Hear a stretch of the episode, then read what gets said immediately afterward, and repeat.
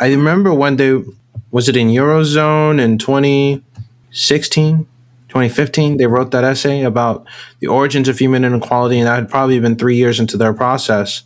And it turned into a very different project. That was just an essay that ended up becoming the introduction to this mag- magisterial book, right? But, you know, I think as they lay out, you know, what they ended up doing and what they needed to do was to synthesize something that accounted for all the holes in the discourse, um, in in the in all the ways in which people lived life outside of narrow visions that adhered to you know 300 400 year old um, articulations about what western civilization and human civilization were supposed to be. You know part of it was as they lay out there wasn't language for it. You know what the fuck do you call a city a lot of the cities you know it wouldn't make sense to call some of these early cities egalitarian in the not not because there were there weren't efforts to try to achieve some form of equality, but it was because of how different the methods in which they organized their cities were. Right, a lot of them were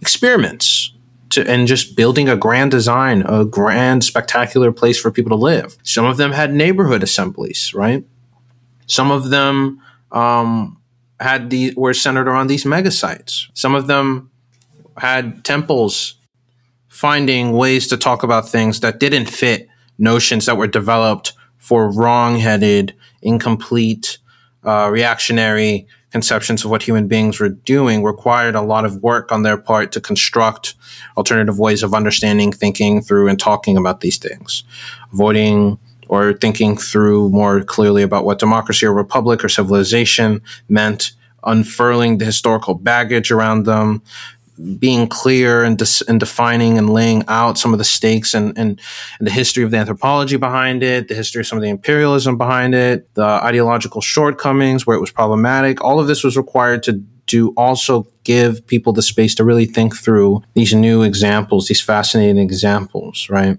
You know, and and and as they you know kind of lay out, you know, the work here all lends itself to this sort of revisionist account where you're abandoning a lot of the language in which we talk about civilization and humanity because it's not the right way to talk about humanity and civilization, right? Because it ignores a lot of the evidence, because it comes from racist backgrounds and eugenicist backgrounds, because it um, didn't know about the possibilities, uh, the other social possibilities that were pursued in various time frames. It, it, it's a move, it's a move, as they said, men asking, for instance, what happens if we accord significance to the 5,000 years in which cereal domestication did not lead to the emergence of pampered aristocracy, standing armies, or debt peonage rather than just the 5,000 in which it did?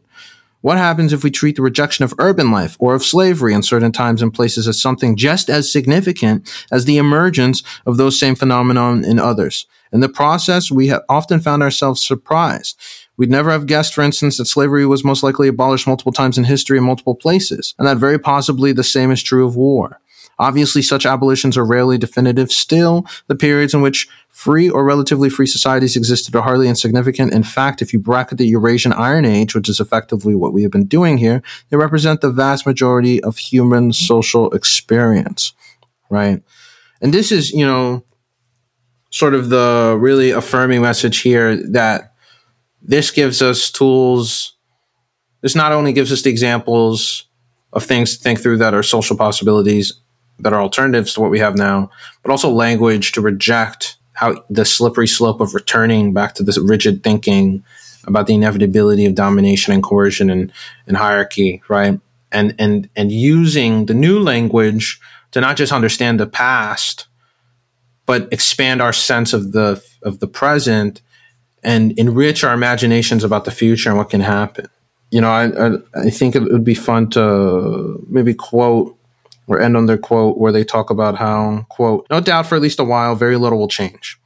Whole fields of knowledge, not to mention university chairs and departments, scientific journals, prestigious research grants, libraries, databases, school curricula, and the like have been designed to fit the old structures and the new and the old questions. Max Planck once remarked that the new scientific truths don't replace old ones by convincing established scientists that they were wrong. They do so because proponents of the older theory eventually die. And generations that follow find the new theories and truths to be familiar, obvious even. We are optimists. We like to think that it will not take that long. In fact, we have already taken a first step.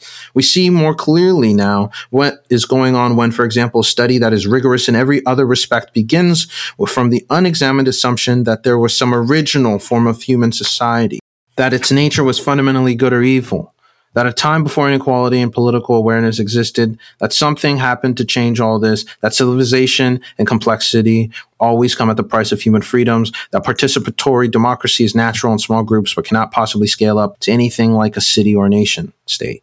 We know now that we are in the presence of myths. And that's where the fun begins.